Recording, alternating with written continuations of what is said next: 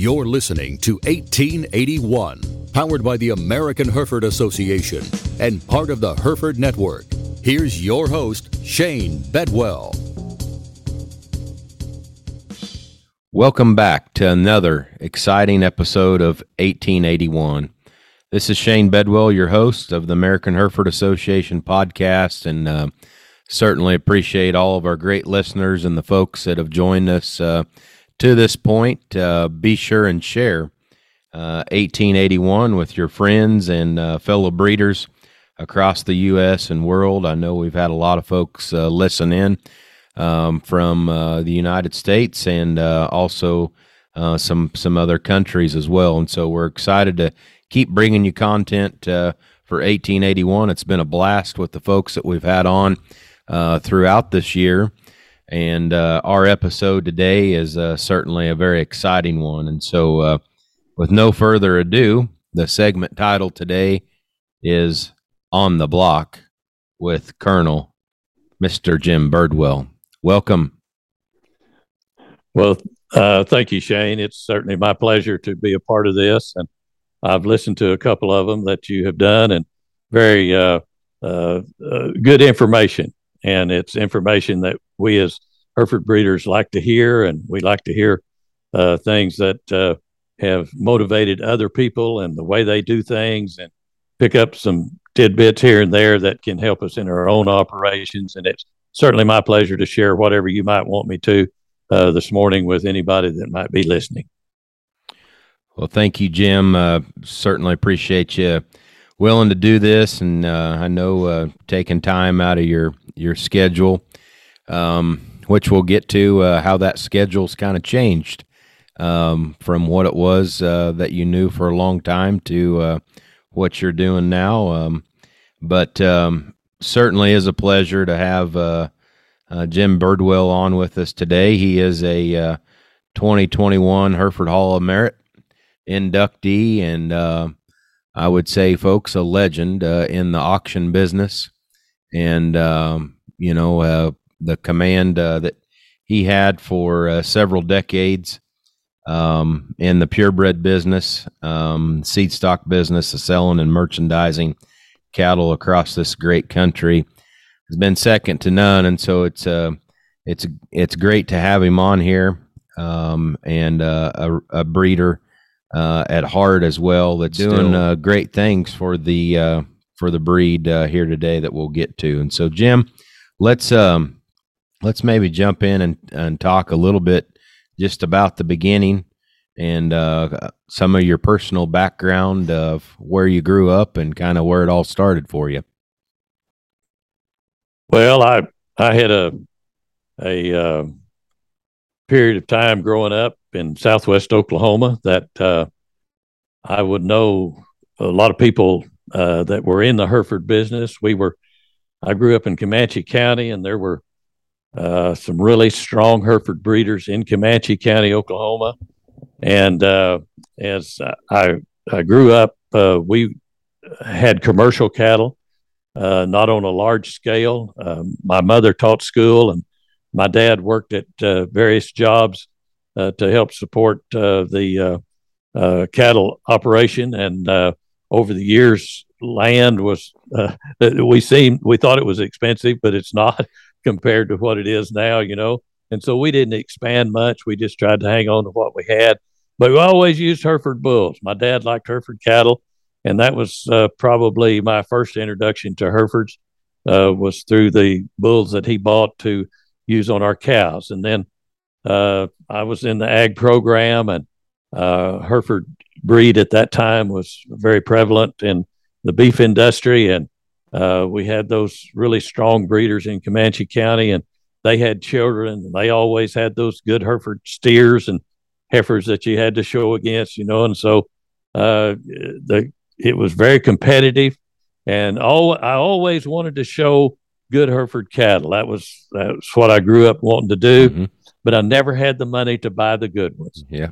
And uh, my dad always, uh, I worked, I saved my money, and my dad never, uh, he gave me every opportunity except the money. I had to buy them with my own money. And uh, when you have a couple of hundred dollars or two hundred fifty dollars to spend, it's pretty hard to find that good Hereford steer. Yeah. And I'll never forget, and I'll just tell this story. It's kind of humorous. Herschel Boydston, many of you that have been in Hereford, been this long time, remember Herschel Boydston.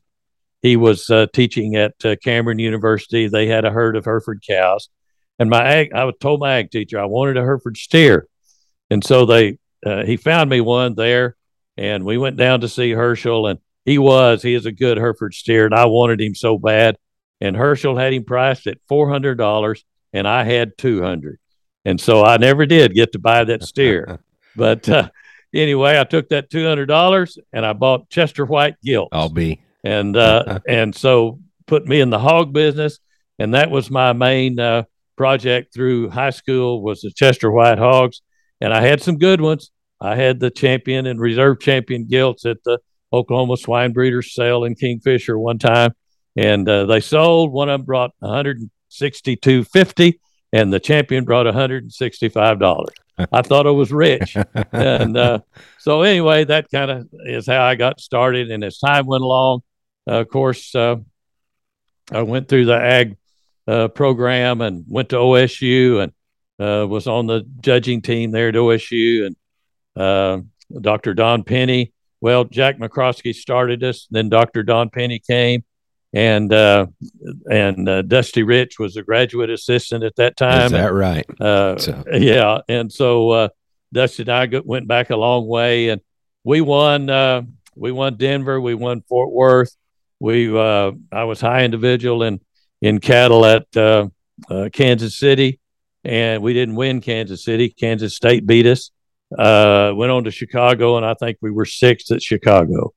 But uh, that was a great experience for me. I gave reasons to Joe Lewis. Is that right? Alfalfa Lawn Farms. Yep. And I, I talked to forty-nine on a set of Hereford bulls to uh, Joe Lewis. And I, I'll always remember that. I could talk that class today if you if you asked me to do it. So it was a good experience, and that's kind of how I grew up. I went to O S U. I got a degree in uh, uh, to teach vocational agriculture.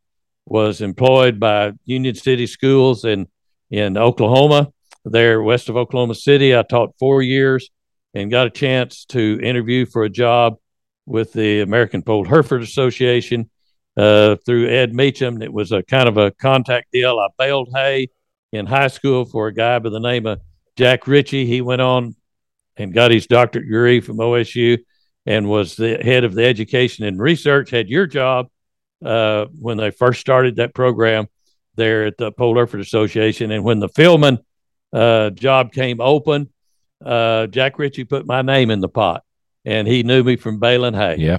And so uh they hired me, and that's how my career started with the uh Polled Hereford Association. I traveled Oklahoma and Kansas, and uh from that uh you know launched into the the uh, auction business. Yeah. So how long then uh, did you work for the, the Polled Association then, Jim? I worked uh, four and a half years. Okay. Uh, for the Polled Hereford Association. Yep. And so and, that uh, would have been uh, what what time? Uh, oh, I started in nineteen seventy-two. Okay. Was, I started January of seventy-two, and uh, they sent me to Denver. Yeah. And uh, we uh, that's when we were first beginning to scan bulls for ribeye and, and back fat. We had that old scanner that you had to run off oil, and it was like thirty below in Denver. We had to heat the oil up in order to get that thing to work to, so we could scan those bulls. And it, uh, Ed Meacham had come up to me, "Don't you wish you was in there t- in that ag room teaching school?" Because it was it was really cold. Yeah. But uh, that's that's kind of where I started. Yeah. So uh, any uh, maybe share some memories then uh, about what. Uh, The association, uh, where we were at in that time, uh, cattle-wise, Jim. I mean, for some of our younger listeners, uh, what the breeders were kind of focused on, what we were working on. Yeah, uh, th- that was in the the time that uh, cattle were making a real change in frame score, and everybody was wanting them bigger and better. And Can-Am Investor at that was national champion the year before I went to work, I think. Uh, uh, and to look back now, Can-Am Investor was a small bull compared to what we went through. But at that time, he was, everybody talked about how big Can-Am Investor was. But as time went along, the national champions were bigger bulls, and uh, people tried to breed them bigger, and it took uh, more than one generation to get them uh, uh, uh, bigger. And it it was a uh, a thing that people were searching out, those big frame bulls, and they found them uh, as time went along, and the genetics changed, and uh, they went from the very smallest to probably too big. Yeah. And uh, so I, I was involved in all of that in that period of time. And it changed pretty fast. Once it started, it it started changing pretty fast. Mm-hmm. Mm-hmm. And, of course, the exotic breeds were making an introduction into the beef cattle business, and that, that spurred uh, Hereford breeders along to make uh, those changes faster than they probably would have otherwise. Yeah, just to keep up with the market share um, and, exactly. and keep that uh, keep that stronghold. And so... You know, you're running up and down the road, um, you know, working for the association, uh, ring and sales. And so what, what made you want to make that transition, or what was your inspiration to become an auctioneer? Well, you know, I didn't start out to be an auctioneer, uh, but I got involved with the uh, purebred uh, uh, sales and learned to work the ring, and uh uh Jewett Fulkerson and and Wes Hayes and uh Ray Sims and uh Hamp Hamilton and Bo Swilly and Eddie Sims. Those were some guys that were pretty prominent in the auction business that I got to work the ring with, and they uh, you can't be around those guys without being inspired to be a marketer of some kind. Right. And uh I, I traveled some with Eddie. Of course, he sold a lot of sales in the Midwest, and I traveled some with him to those sales in Kansas and Oklahoma. We had lots of good discussions, and and uh, he was needing some help, and uh, so I went to work for him in uh, let me think uh, seventy-five, I believe it was, and uh, worked for him three years in the sale management thing. And from that, uh, I got interested in the auction business, and I sat on the block. I wrote tickets. I studied the auction business, and uh, as time went along, well, uh, Eddie would put me up and let me sell some of those uh, tail end cows on some of those bigger dispersions and things, you know. And so I kind of got my feet wet doing that, and uh, it uh, I, that's what I wanted to do. And I, I decided I wanted to be an auctioneer, and so in nineteen seventy-eight, uh, I went into the auction business on my own, and uh, Uh, Sam Wells was field man in Texas at that time, and he and I were good friends. And I told Sam, I said, "Sam, I'm going to go into the auction business." And he kind of laughed and, and looked at me, and he says, "Well," he says, "I can tell you this: you need two years uh, of uh, savings uh, in order to make it in the auction business." Yeah. Well, he was wrong. It wasn't two years; it was about five years, and so so it was hard. Uh, to get into the auction business, hard to get in that purebred auction business. And so at, over a period of time, uh, people hired me uh, that knew me, and I just ran a little third of a page ad uh, in the uh, Polled Hereford World at that time, just one column. That's all I could afford. I told people I was going into the auction business, and I had choice dates available because I had them all, you know. And so there were some people that wanted certain dates, and they, They knew me. They called me, and I sold sales for them, and then got involved with some other uh, uh, sale managers that uh, used outside auctioneers. And Jim Reed was one of them, Midwest Cattle Services.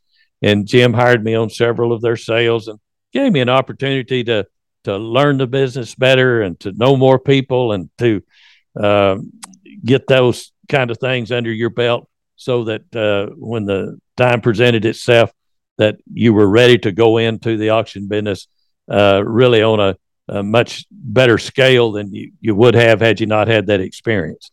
And I, I never did go to auction school.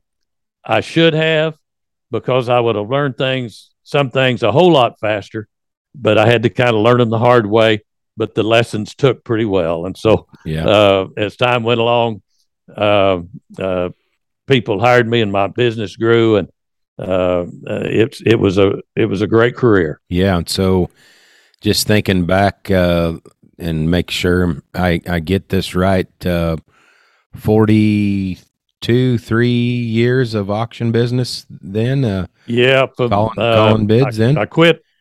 Yeah. Uh, I went in the auction business on my own in nineteen seventy-eight. I had sold a little bit uh, before that time, just some sales here and there. But actually on my own, I went in the business in nineteen seventy-eight, and uh, I retired in the fall of two thousand nineteen. So whatever that, whatever that is, right? Uh, that's how many years I was in the auction business. Yeah, on my own. Yep.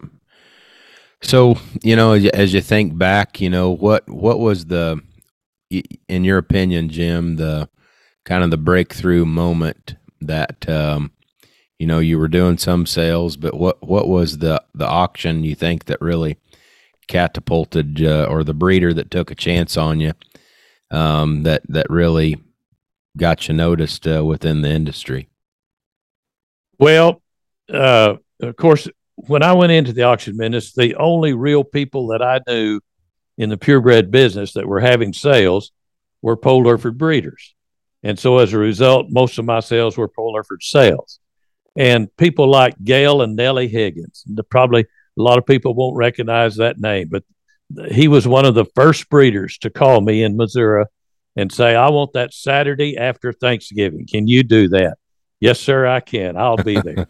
And then as time went along, uh, some other sales. Another uh, guy that really helped me a lot was Glenn Kleppenstein, Glenkirk Farms. Yeah. He he continued. I was selling on that uh, sale uh before I went into the auction business on my own. And when I went on my own, I called Glenn. I said, Glenn, I'm going in the auction business on my own. Do you want me to continue to come to Glenkirk Farms? He said, by all means. And so he hired me and used me. And, and, uh, so he was a Polled Hereford breeder that was very instrumental. Uh, and I'll say Jim Reed was also one. He used me on several sales. He didn't have to, uh, but used me as a second auctioneer sometimes. But uh, he helped me very much in my auction business. And I could name a lot of other breeders. And if, if I started naming everybody, I'd leave somebody out. Right. But they're dear friends, you know. Mm-hmm. But the one the one thing that really propelled me into the auction business, and uh, I don't mean to bore people, but it's kind of a, a story. And I think it's a, in my career, it's a fascinating story. My wife and I were getting ready to go watch Joel play a basketball game one February night. We were running a little bit late, and so I, we were just going out the door, and the telephone rang. Well, I always answered the telephone because I thought it might be a sale. And so I stopped, and I told her, I said, go ahead and get in the car. I'm going to answer this just to see what it is. Well, I answered it, and come to find out, it was Jim Leachman. And Jim Leachman called me, and I visited with him for a period of time. My wife came back in the house, had her hands on her hips. We're going to be late for this ball game. And I said, just a minute, just a minute. This is really important. And so Jim Leachman hired me along with uh, uh, uh, Bruce Brooks and Bruce Miller were uh, three new auctioneers. And Kurt Rogers was the main auctioneer already selling on Leachman's sale. Well, we went up there that year and uh, uh, sold on the world's largest one-brand bull sale of all breeds. And uh, that's the one auction that exposed me to an industry that I had no idea of how many people were involved in, how many bulls were being sold, or anything like that. And it, it just broadened my horizons. It it gave me a knowledge of a different uh, perspective on cattle breeding and the things that were really important in the cattle business. I was able to sell bulls to the, the largest commercial breeders in America through that sale. I saw what they bought. I saw what they wanted. And, of course, we had the bull roll, and uh, those guys were aggressive, and they'd get the bid, and they'd roll eight or ten or twenty bulls, you know, and it, it was a fascinating time in the business. And we sold up to fifteen hundred bulls there in two days. And uh, it was That's amazing. It was a great time. Yeah, it is. And and I, I wish Jim Leachman would write a book uh, that would chronicle all those things. And I've told him that more than once. But uh, very knowledgeable man, and he was very good to me. He hired me on some Red Angus sales and some other sales that they managed and they did. And so that propelled propelled me into a, an auction business that I had no idea existed uh, until that time. And that would have been what, in the early nineties then, Jim? Uh, no, that would be, uh, uh, yeah, in middle middle to late eighties. Okay. Yeah. Okay. Along in there. Yeah. Yeah. Yep. And they, they had some horses too. Oh yeah. Had horses and, uh, did sales for him, the hairpin, uh, uh cavy of horses. And, uh, uh, we did those horse sales, and I bought a, I was always involved in the horse business. And, uh, out of that very first sale, I bought a stud horse called Hairpin Sure Is Blue, gave a lot of money for him. He was my ideal stallion. I used that horse, had, I bought him when he was a two-year-old, and I sold him to uh, T N S in Cottonwood Falls when he was twenty. Mm. And so I used that horse all that period of time. He left me some great mares. Yeah. If you haven't had a chance to to head down to uh, to Jim's uh, ranch there, uh, I would tell you he he almost likes maybe breeding quarter horses just as much as he does Hereford cattle. And uh, he's got a great set of brood mares to, to go through and, and look at, and a, and a very – very astute uh, breeder of horses. So Jim, I that uh, I don't know how long you've been breeding those horses along with your Hereford cattle, but uh, you know that uh, you you can definitely see the passion and the enthusiasm in your uh, well, your I, horse breeding. Yeah, I just got an award from the A Q H A this year for forty years of continuous breeding for um, quarter horses. So been in it a while. There you go. Right. So, you know, the auction business has changed, uh, you know, in your, your forty-year career of, uh, you know, selling. You're retired now, but uh, maybe kind of walk the listeners through just some of those uh, times, you know, obviously um, talking about phones in the house to phones in the vehicle to cell phones, but uh, bigger than that, what what's changed, uh, kind of some big hallmark moments of your auction career kind of changed the, the cattle marketing side of it?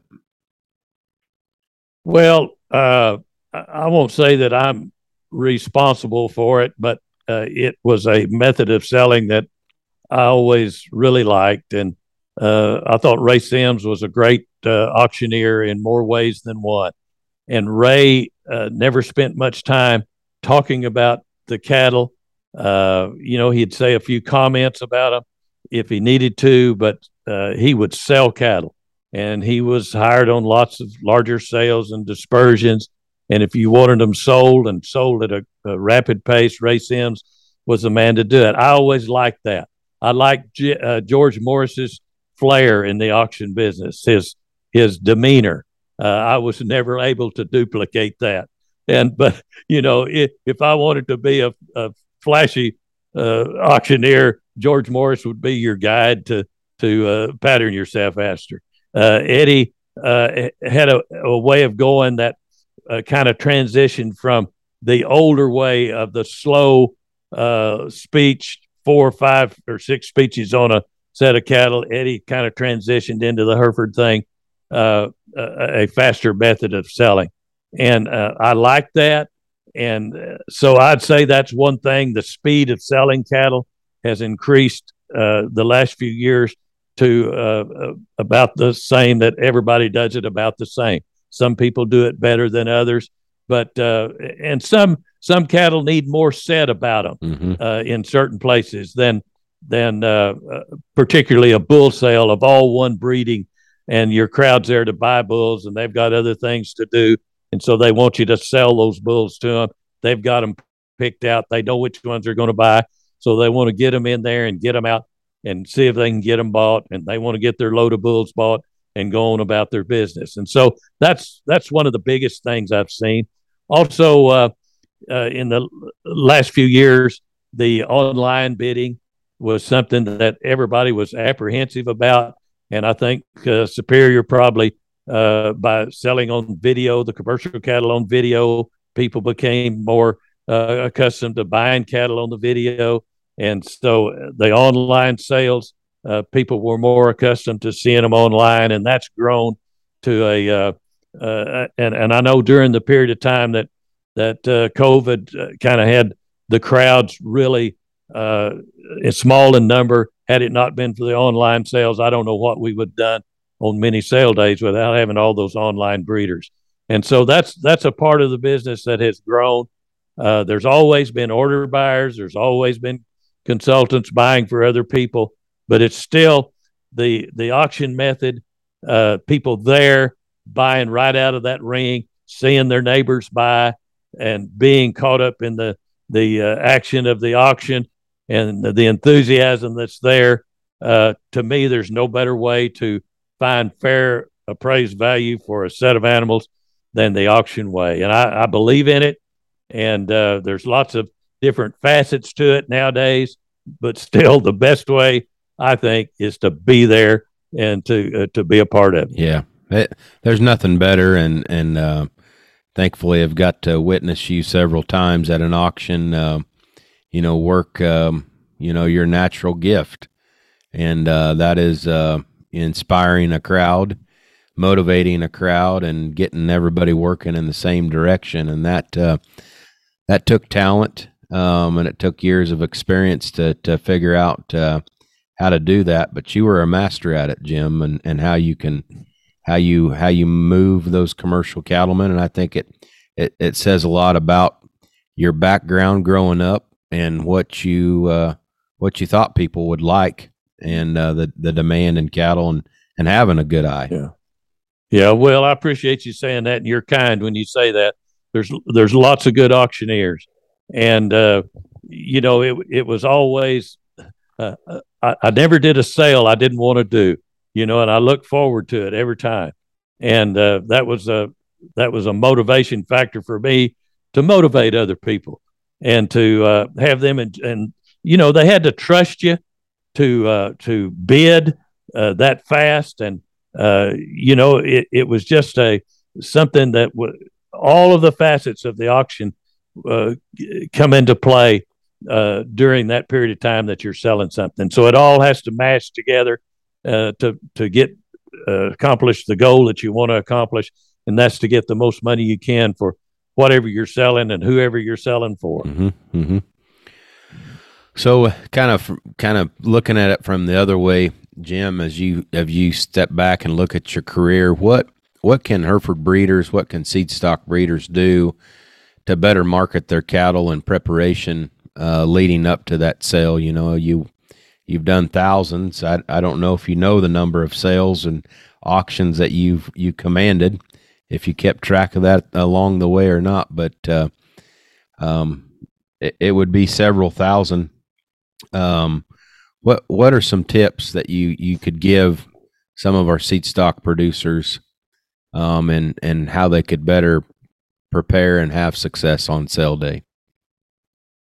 Well, um, first of all, there's no magic bullet. Uh, you know, if there was one thing you could do to make them all worth X amount of dollars, everybody would be doing yeah. it. But uh, everybody does it a little bit different. Uh, uh I kept uh, a ledger.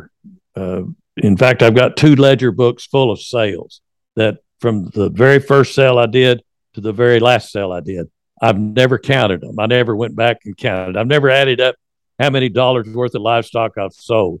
Uh, but uh, it it would be astounding, yeah. really, uh, when, when you get down to it.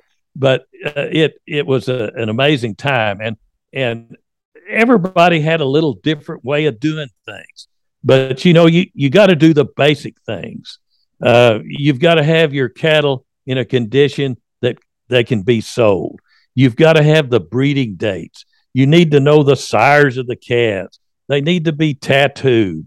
You know, those fundamental things that everybody, every good cattleman does, those things need to be done so that people, if you're up there and you're floundering around trying to figure out what this cow's bred to or which uh, bull the calf is sired by, and you're having to look through your calving book to figure that out, people don't, they don't trust the rest of your records. Mm-hmm. You know, if you've got a, got that mistake somewhere, uh, you know, you, and uh, you need good pictures. I think you need an attractive catalog. I think you need to do uh, uh, an ample amount of advertising. Uh, of whatever you, you can afford. Uh, and I would do it in color. Uh, you know, all of those things just enhance the value of an animal. And, uh, of course, the old saying is a registered cow is worth what she'll bring at the sale barn, what she weighs, which is true, plus what you can get for her. And there's lots of ways to get more for her. And it's pedigree, it's uh, performance information, uh, it's it's weighing those calves at birth, it's being able to have a uh, total herd performance information on those cows, where they rank, and uh, so that those numbers will mean something. And when you get ready to sell them, people can look at those and see those high accuracy values on those females and those cattle you're selling. And believe you and me, people are looking at those numbers, whether that's their only criteria or not, that's up to them. Mm-hmm. But people are looking at the, that performance information, those numbers. And I don't think you would be able to sell a herd bull anymore uh, nowadays without having those kind of, of uh, uh, E P Ds, the performance information, the D N A, all of that. Homozygous polled, you know, and, and the polled breed is a big thing. Uh, pigment is a big thing. So, you know, those things that help you market those cattle, uh, you got to do them, uh, whether you believe in them or not. Uh, you will uh, when you get through with uh, uh, marketing a set of cattle. You will at the end of the day. Yeah. And I, I think uh, just talking to a few of the breeders uh, that uh, track that stuff pretty closely, whether that be uh, homozygous polled or the fact that they had uh, double red eyes and, and pigment, or they were top ten percent for calvinies or top ten percent for growth, they can tell you within the hundreds of dollars how much that actually means to their bottom line. And I'm sure it would have been interesting, uh, Jim, for you to track those different things over your lifetime of auctioneering, because I'm sure there was some different waves. Um, you know, as we went through the, the late seventies and through the eighties and nineties, what what actually paid and, and what maybe didn't at the time that is paying today. So, um, you know, keeping track of that and studying that lesson each and every sale and breaking it out like that, I think is a is a real value to folks. Yeah, I do too. And, uh, you know, as as time goes along, I can remember back in the R W. Jones days, he was a performance breeder in Georgia. There was a lot of performance breeders in Georgia, and he he bred uh, uh, by the numbers. And some of those R W. Jones cattle, uh, maybe they had scurs, maybe they had white in their back, maybe they had white up on too much of, of their legs, uh, you know, or, or, or all of that. But he bred by the numbers. Well, there are there are things now. We have cattle now that you can select them by numbers, but you can still get all of those phenotypically thing, uh, things that we all like. You can find cattle that have numbers and that you have the phenotype that you want and, and all of that. And I think I think we're progressing. I think the breeders have done an outstanding job just in the, I'll say, the last uh, ten years of really beginning to recognize how much performance means uh, to a set of cattle that will phenotypically Uh, be pleasing to our eye. Our eyes are all trained for certain kind of cattle and all of that, but we're getting there, and uh, it, it, we're getting there pretty quick, I think. Yeah.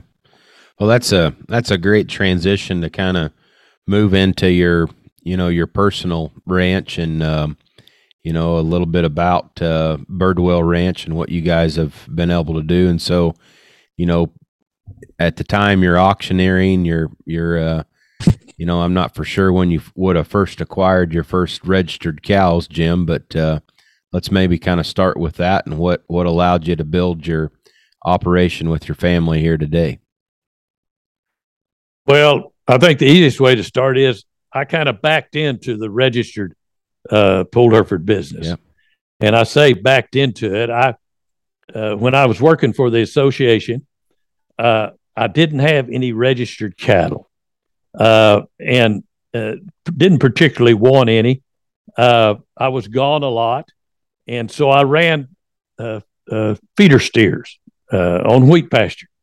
And, uh, I, I'd be able to rent that wheat pasture, get a set of calves straightened out, take them to the wheat pasture. And the guy that I rent it from would look after the cattle and all of that, and I'd pay him X amount of dollars uh, when we'd weigh those cattle off of wheat pasture, you know, for caring for them. And yep. and it worked out great because I was off in Kansas somewhere or, or gone. I didn't have time to look after him. So it was all working great until nineteen seventy-three. And there was a, a beef price was going up in the grocery market, and consumers were hollering about it. And the president put a, a price freeze on on uh, uh, beef cattle, and of course everything that or beef in the supermarket and everything you could read was the beef price was going to go up. Well, I had a set of steers turned out. I'd got them out of Raycross, Georgia, and they had just a touch of ear in them, black baldies, good set of steers, doing great on wheat pasture. I had them down at Chattanooga on a, a some really good pasture, and the guy was looking after them for me. Well, I could have sold them. I paid, I paid uh, uh, seventy, uh, right at seventy cents for those set of steers.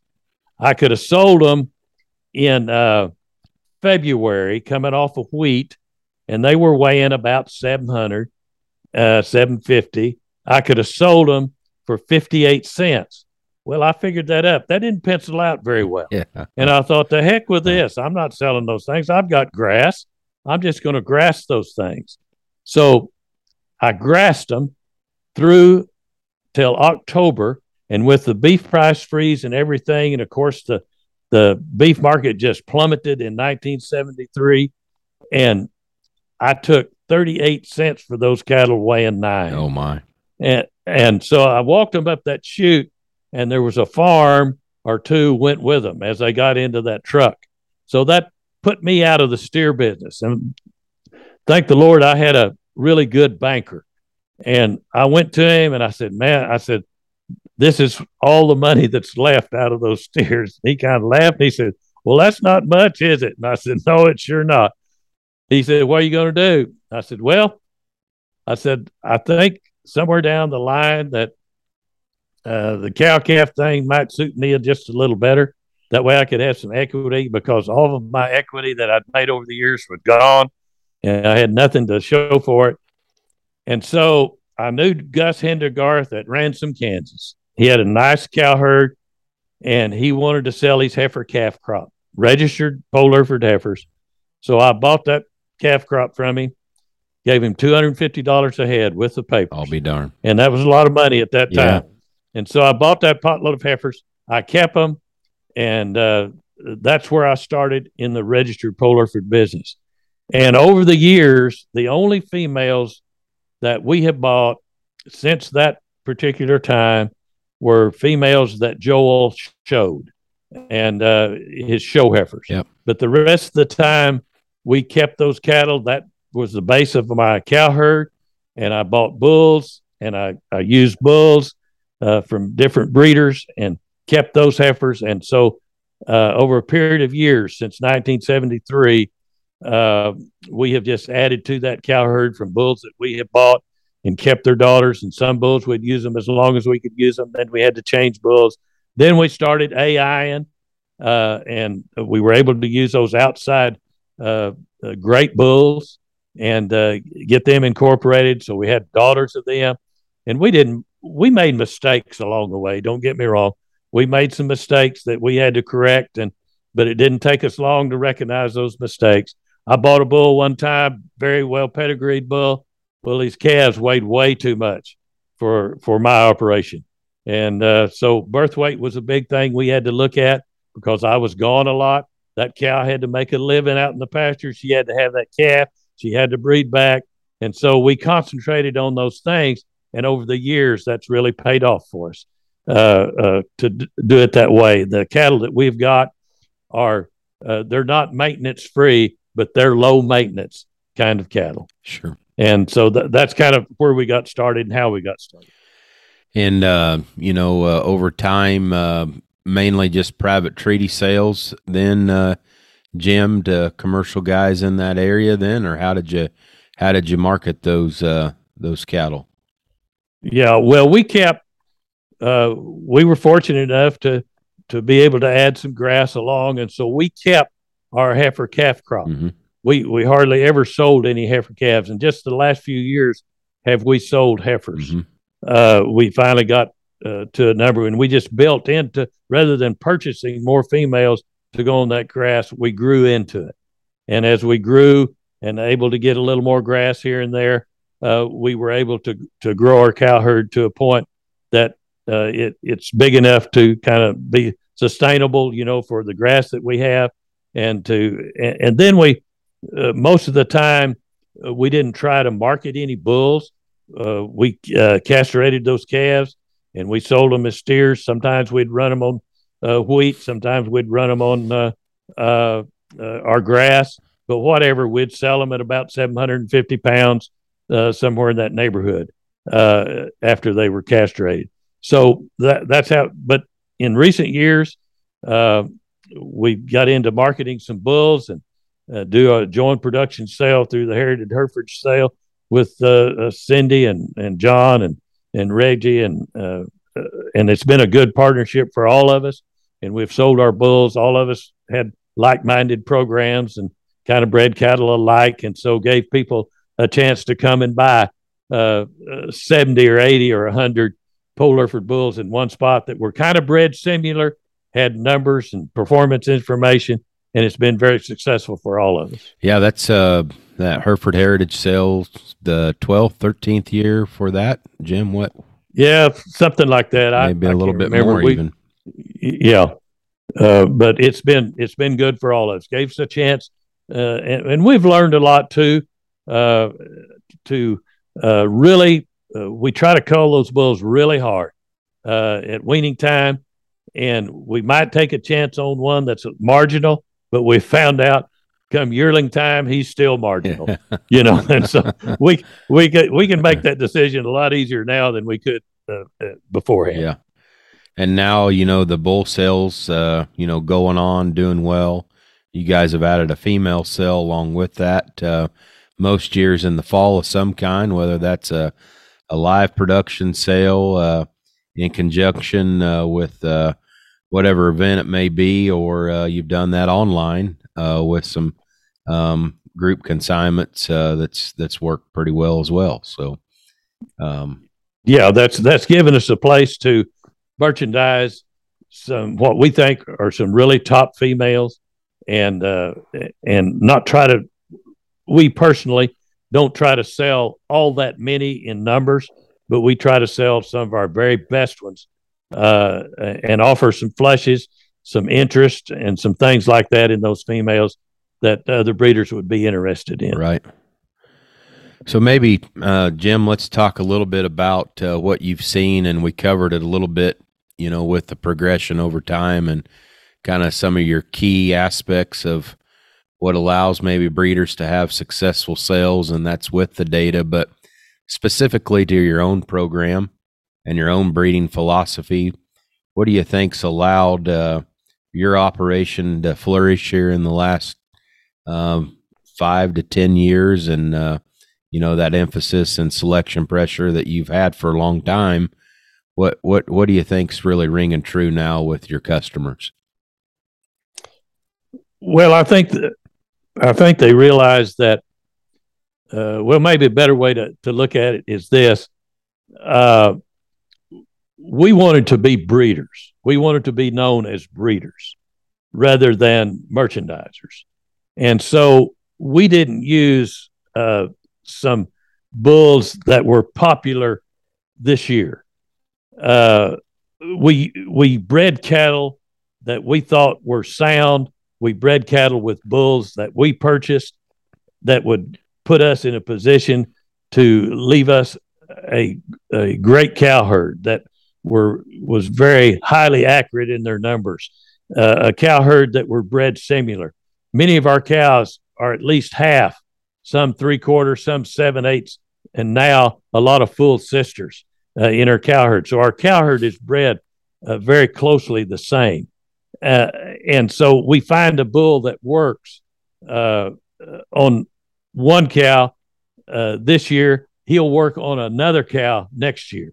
Uh, see, because they're all bred just the same. We've we've had herd bulls that the same cows didn't have the really good ones every year. Maybe they had a heifer calf this year Next year they had a bull calf that was outstanding mm-hmm. or something like that.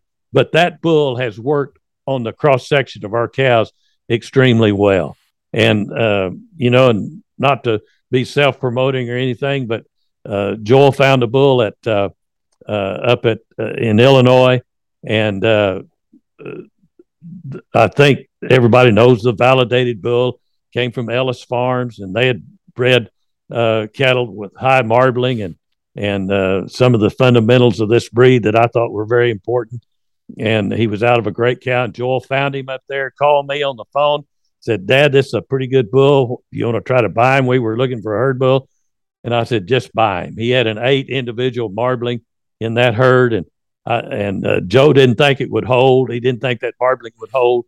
But we went ahead and bought him. And sure as the world, that bull has been a a uh, an exceptionally fine bull uh, for us. We've saved, we've sold very few daughters of him. And the ones we have sold, there's been some breeders that have uh, uh, wanted them. And uh, so he's given us another dimension in our cow herd that we never had until we got a hold of him. Mm-hmm. And now we're, we've, we've saved lots of daughters of him. And now we're moving on, you know, to uh, other bulls that are working there. That bull, old Validated's, uh, I think nine or ten uh, years old. And so, uh he can't service cows naturally anymore, but we we do uh, uh have a bank of semen on the bull here at our place. Yeah, talk about a bull that uh can change uh, marbling in one generation. That that eight uh I M F scan was absolutely real, and you guys yes. uh, uh have been a, a big promoter and a, a big participator in the National Reference Sire program. And that year that we tested Validated out at Olson's, uh, fifteen of his progeny, eight of them went prime and seven of them went high choice. And so it's a, he, he's a, he's a one generation changer right away. Um, as far as marbling is concerned. Yeah. And, and, you know, the bonus in that bull was the ribeye. We, we didn't, we didn't expect him to sire as much ribeye as he sires in a set of cattle. And then the other bonus was he was out of a great Revolution daughter. Mm-hmm. And that cow has evidently, I never have seen her. Joel has seen her, but evidently she has a beautiful udder. She is very fertile. And those females that we've kept out of him are that type, that phenotype.